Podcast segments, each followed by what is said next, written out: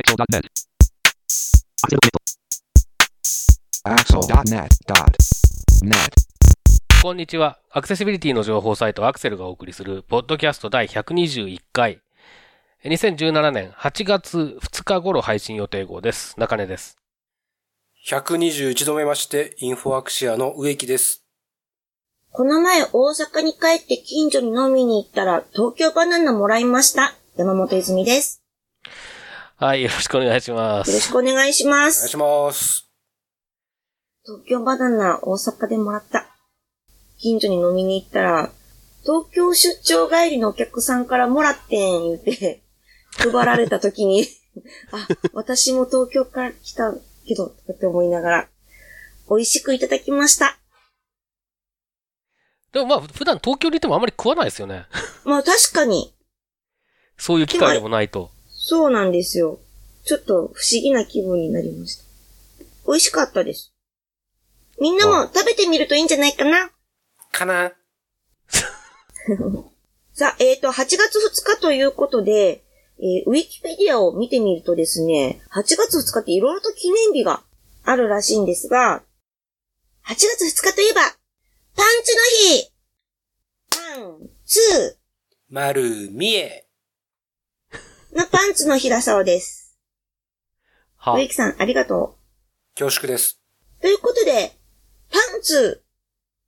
といえば、パンツの思い出話等々、パンツのいい話、パンツのお得情報等々ありましたら、お願いします、中根さん。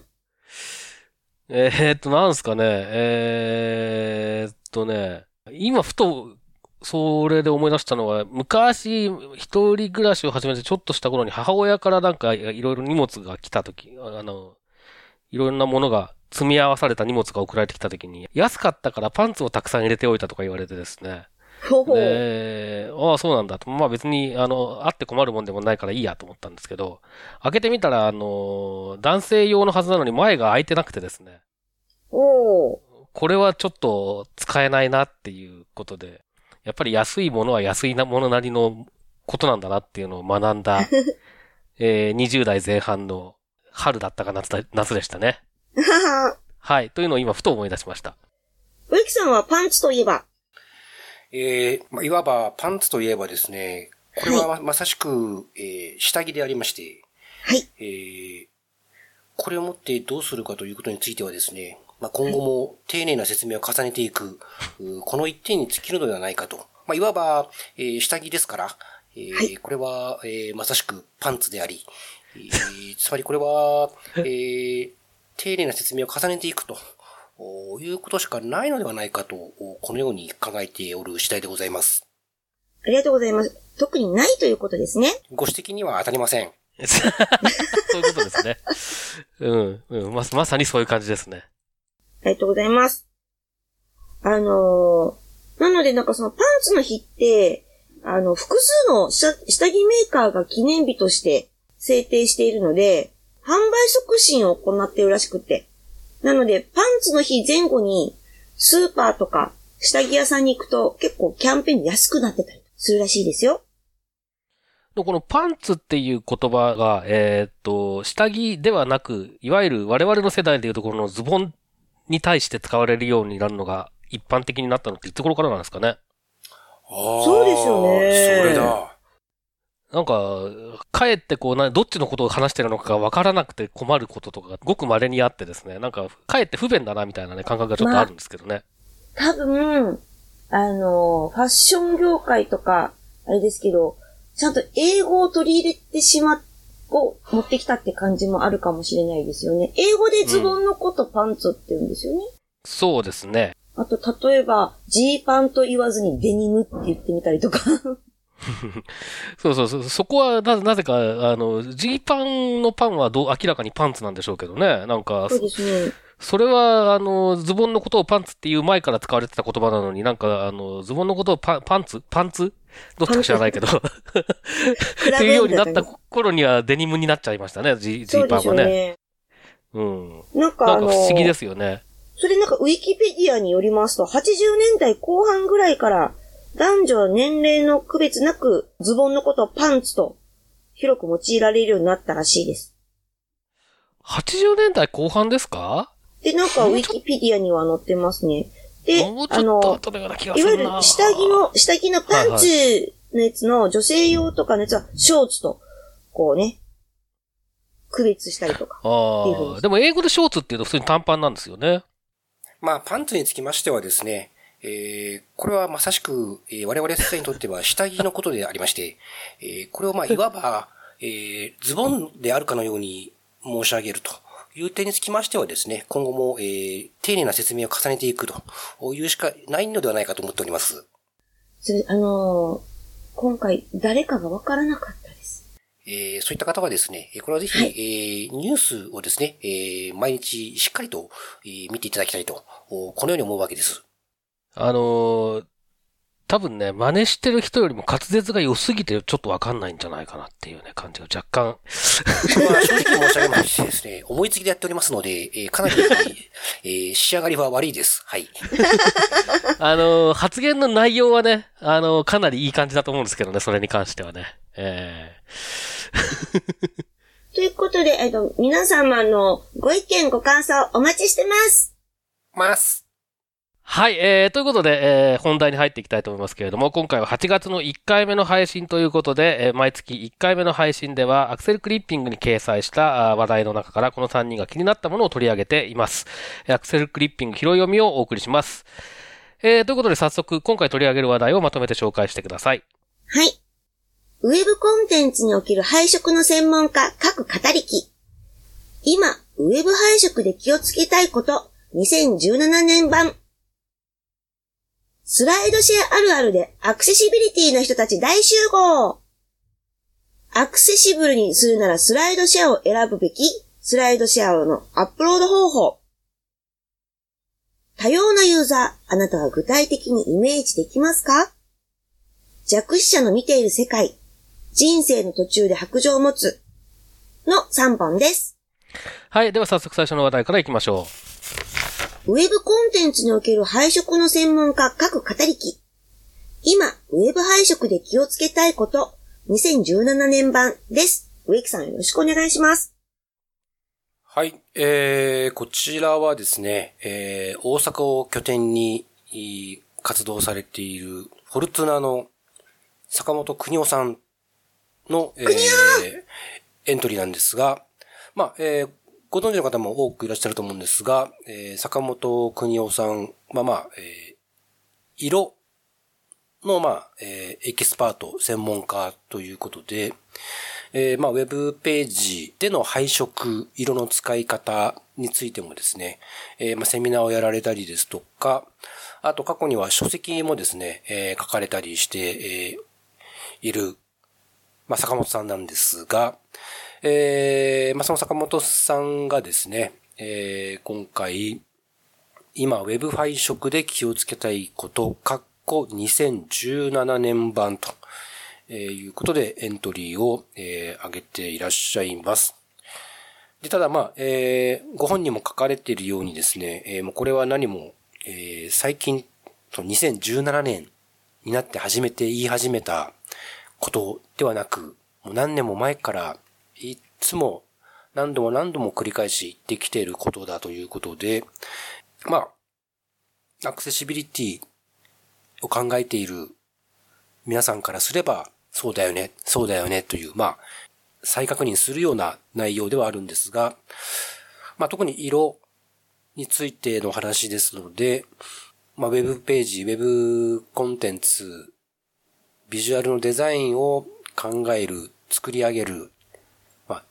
ビジュアルのデザイナーの皆さんにぜひお読みいただきたい記事かなということで、よく言われる色のコントラストの話なんかも触れてますし、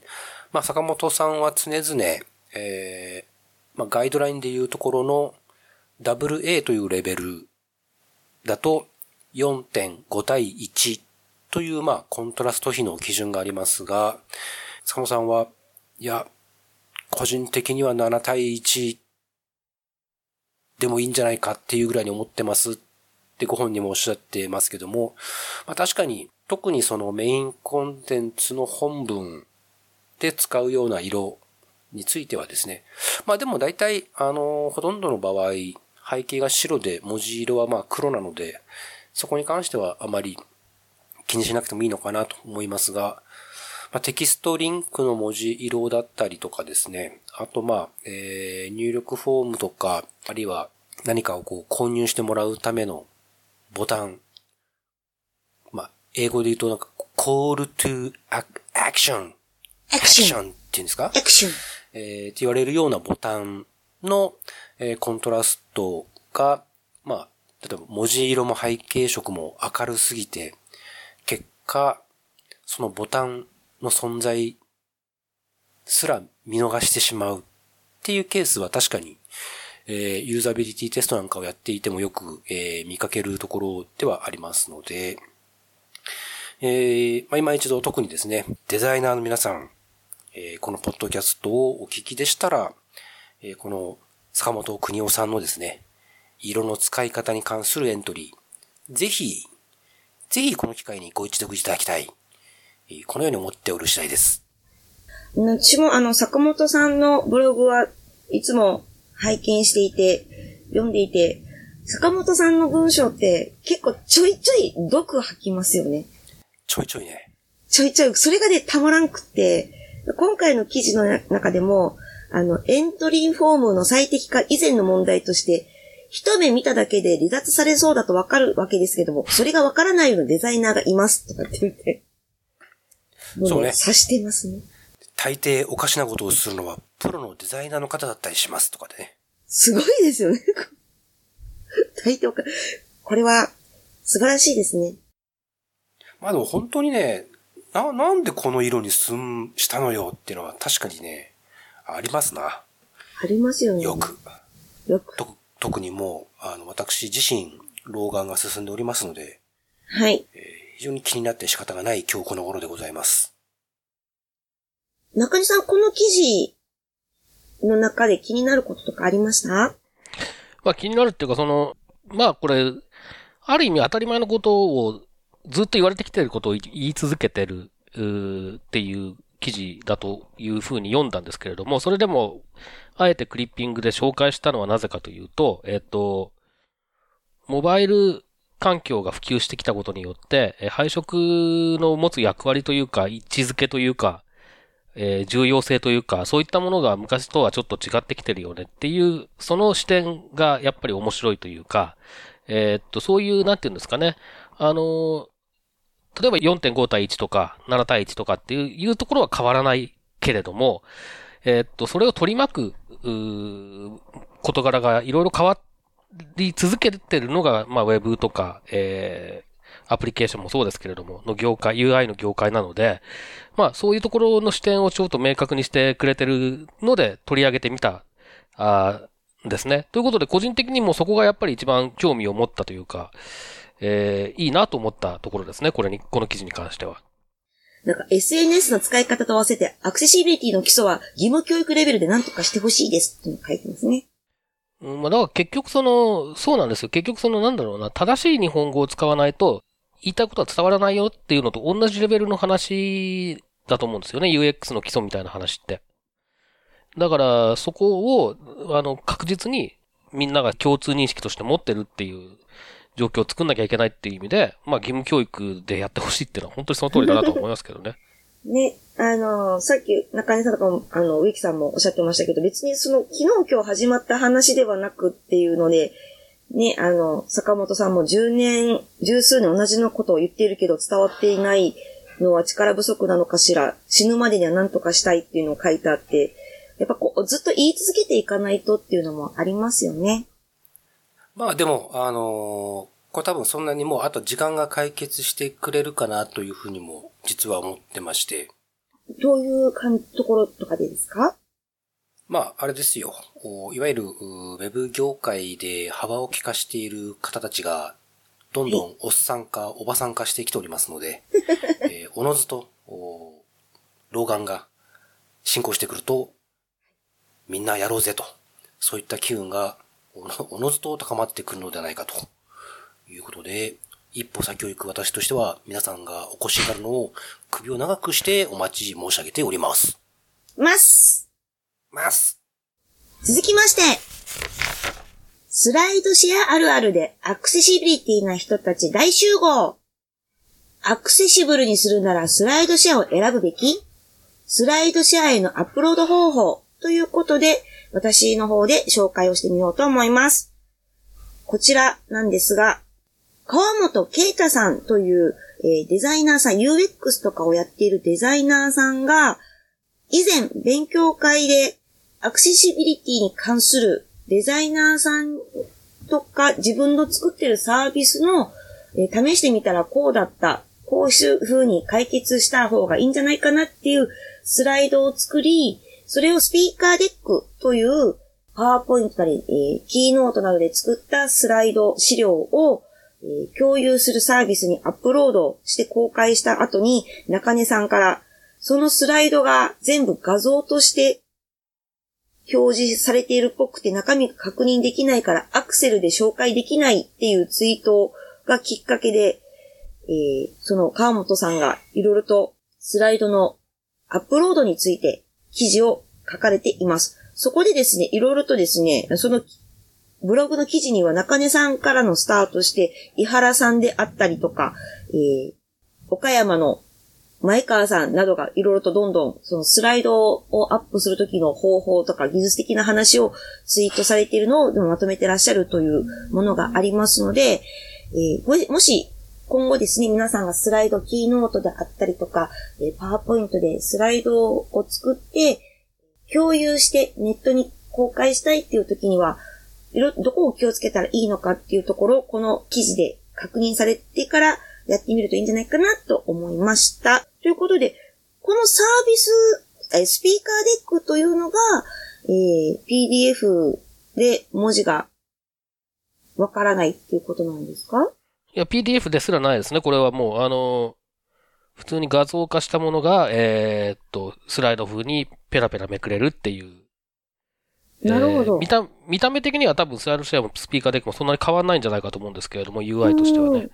表示されて、まあ、スライドシェアも実は、そのスライドを表示している部分に関してはスピーカーデックと同じで全然アクセシビリティないと思うんですけれども、うん、下の方にテキストを抜き出したものが、ダーッと出るので、それを読めば最低限内容はわかるっていう意味で、スライドシェアがアクセシブルだというよりは、スライドシェアはまだマシっていうレベルで使えるっていう、まあ、認識ですね。その書いてある、スライドに書いてあるテキストを全部ページに表示されているっていう感じですもんね。そうですね。まあ一応ただ ULLI でマークアップされているので、ページごとのに一つの LI に入ってるみたいな確かマークアップだったと思うので、スライドシェアの方のそのテキスト表示ですね。はい、なので、まあ、ないよりは随分マシだよねっていう状況にはなってますけどね。うん、ただまあそれが、例えば、ページの中でのテキストのレイアウトとかは失われてるし、まあ、例えばその、画像がどうなってるかっていうとちょっと怪しいかなっていう気もしたりとか、表があったりしたらどうなるのかなとか、いろいろあってですね、あんまりまあ、完璧っていうのとは全然ほど遠い状況ではあるんですけれども、何もないよりは随分マシっていう感じになってますね、スライドシェアのその。内容がわかるという。そうですね。はい。このスライドの PDF 化をするときのポイントっていうのはあるんですか？まあ、僕、Mac ではなく Windows ですので、キーノーターではなく、パワーポインターなんですが、はい。まあ、パワーポイントを PDF にするっていう時で、それもまあ、スライドシェアに上げるっていう時は多分、まあ、パワーポイントのファイルを、できる限りアクセシブルな形で PDF に変換するっていうことをやっておけば、多分今までの経験上、別にスライドシェアでなんか問題が起こるってことはなかったので、そんなに多分キーノーターの皆さんほど困ったことはないんですが、まあパワーポイントの場合は、スライドごとにデフォルトでそのスライドのタイトルを入力するテキストボックスと、そのコンテンツ、そのページの、だいたいリスト項目になってると思うんですけど、デフォルトでテキストボックスが置かれているので、それを使ってる分には、特に何もしなくても大丈夫なんですけど、例えばテキストボックスを新たに追加したりだとか、画像ファイルを貼り付けたりだとか、なんかパワーポイントのスライド上でちょっと複雑な図とかなんかフローズとかシステム図みたいなものを作り込んだりなんかすると、結構大変になっちゃうっていうんですかね。例えばテキストボックスに関してはテキストボックスを置いた順に読み上げ順序が決まっていくのがデフォルトなので、PDF に変換した後でアクロバットを使って読み上げ順序を入れ替えたりしなきゃいけなかったり、画像ファイルを貼り付けるときはそれがHTML と同じで代替テキストが必要な画像だったらその画像自体に代替テキストを設定しなければいけなかったりとか、あと複雑な図の場合は結構一個一個、例えば矢印だったらこれは装飾扱いにするとか、あるいはこれは代替テキストをつけるとか、一個一個オブジェクトごとに判断をしながら、最終的には意味が通るようにしなければいけないので、そこはケースバイケースなんですが、パワーポインターとしてはそんなに苦労はしないで済んでる感じですかね。ちょっと僕、キーノートはほとんど使ったことはないんですけど、例えば画像に代替テキストとかって設定できるんですかね。それができれば、HTML と同じ感覚で作っていけるのかもしれないですし、ただ多分、読み上げ順序とかは、どうなんでしょう。パワーポイントと同じように、スライドに挿入した順番で並べられていく気がするので、そこは PDF に変換した後からでも順番の変更、調整はしなきゃいけない気はしますけどね。すいません。今更なんですけど、PDF でオルトがついているかどうかって調べるのってどうするんですか？Adobe の Acrobat を使って、アクセシビリティチェックっていう機能があるので、それを使って、その PDF ファイルのアクセシビリティのチェックをかけるか、タッチアップ読み上げ順序っていう名前のツールがあるので、それを起動して、はい。スライドごとに画像ファイルを選択すると、選択しなくても、代替テキストがついていない画像ファイルのところには、代替テキストが設定されていませんっていう、そういう表示が出るので。でも多分そうやって比較的なんていうんですかね、手をかけて、作ったアクセシビリティの高い PDF が、スライド共有サービスに上げたときに、同じように意図したようなアクセシビリティの高さで、ユーザーに対して提供されるかっていうのが結構怪しいっていうのが現状だと思うんですよね。スライドシェアにしても結局やっぱりさっきも言いましたけどテキストをリニアに書き出すだけなので、それで特にそういった細かい手順が必要な複雑なものに関してはより伝わらないんじゃないかっていう不安があって。それ中西さん、リニアっていうのはどういう意味ですか？あと直線的。直線的に。うん。単純にずらーって書き出すだけ。ずらーっと。はい。なので、今はスライドシェアが一番多分使われてるんですかね。あとスピーカーデックもそこそこ使われてるような印象はありますけれども、これがベストでは多分ないなとは思っていて、で、僕自身は最近は結構 Google スライズを使うようになってきてますね。HTML に変換したバージョンを出せたりするので、スライドショーそのものは実はアクセシビリティ低いんですけれども、HTML に変換してしまえばというか、HTML ビューみたいなやつを使えば、かなり、普通に見られるものになる印象なんですね。さっき植木さんがおっしゃってたような、複数のオブジェクトを並べて、うんぬんみたいなものを作ったときに、HTML 表示がどうなるかみたいなことはちょっと検証してみる必要はあるかなとは思いますけどもね。なのでちょっと、どれが使いやすいのか、どれがアクセシビリティが高いのかっていうのは、しばらく状況が変わり続けるんじゃないかなと思って注目はしてますね。続きまして、多様なユーザー、あなたは具体的にイメージできますか？弱視者の見ている世界、人生の途中で白杖を持つということで、中根さんお願いします。はい、これはYahoo ニュースのこれ独自取材記事なんですかね、で掲載されてたものを、取り上げてみましたけれども、実際に弱視、ロービジョンって言われることもありますけれども、の人のまあ、生活であるとか、そういったことを比較的、具体的に紹介して、そして、弱視っていうのがどういう状況なのかとか、生活の中でどういう状況に置かれているのか、みたいなことを結構丁寧に紹介している記事です。で、まあ、詳しくは読んでいただいた方がいいなと思うんですけれども、ほとんど IT の話出てこないんですよね。で、アクセシビリティ云々ってことも出てこないんですよね。なので、紹介するかどうかかなり迷ったんですけれども、まあ、やっぱりウェ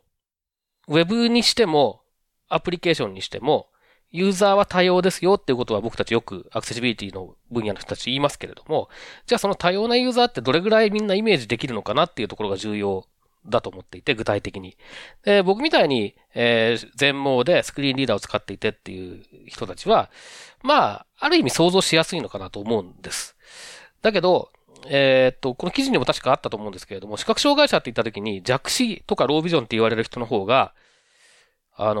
視覚障害者全体に占める割合としては全盲の人よりもはるかに多いはずなんですね。で、そういったことを考えると、そういった人たちにもちゃんと使えるものを作るっていうことを、まあ、開発する方には意識していただきたいなと思うわけですけれども、その時にじゃあどれだけ具体的にそういう人たちの状況を想像できるのかなっていうことを考えると、やはりちょっと情報が少ないんじゃないのかなということを思うんですね。なので、まあ、そういったアクセシビリティっていうものの大きな恩恵を受けることが多い人たちですね。そういった人たちの、まあ、状況を、理解できる、理解につながるような、まあ、記事ですとかっていうものに関しては、技術的な要素が少なくてもちょっと取り上げていった方がいいのかなというようなことをちょっと考えて、今回は、アクセルクリッピングに掲載して、で、まあ、今回ポッドキャストでも紹介しようと。いうふうに思いました。で、やっぱりですね、まあ、もともとアクセシビリティ、特にウェブのアクセシビリティですけれども、に関しては、視覚障害者、特に全盲の視覚障害者のことを意識して考えられ始めたというようなきっかけとしてはあると思うんですね。で、その後、障害者全般に役に立ちますよというようなことが言われて、だけど今度は、そうすると障害者のためだけのものだっていうふうに思われてしまうと、ちょっとそれは違うので、必ずしも障害者だけのためのものではないんですよというようなことを、いう人たち、まあ僕ももちろん言ってますけれども、いう人たちが出てきて、で、そうすると今度は、それを強調したいがためにですね、障害者のことをあんまり語らない人たちっていうのも出てきてですね、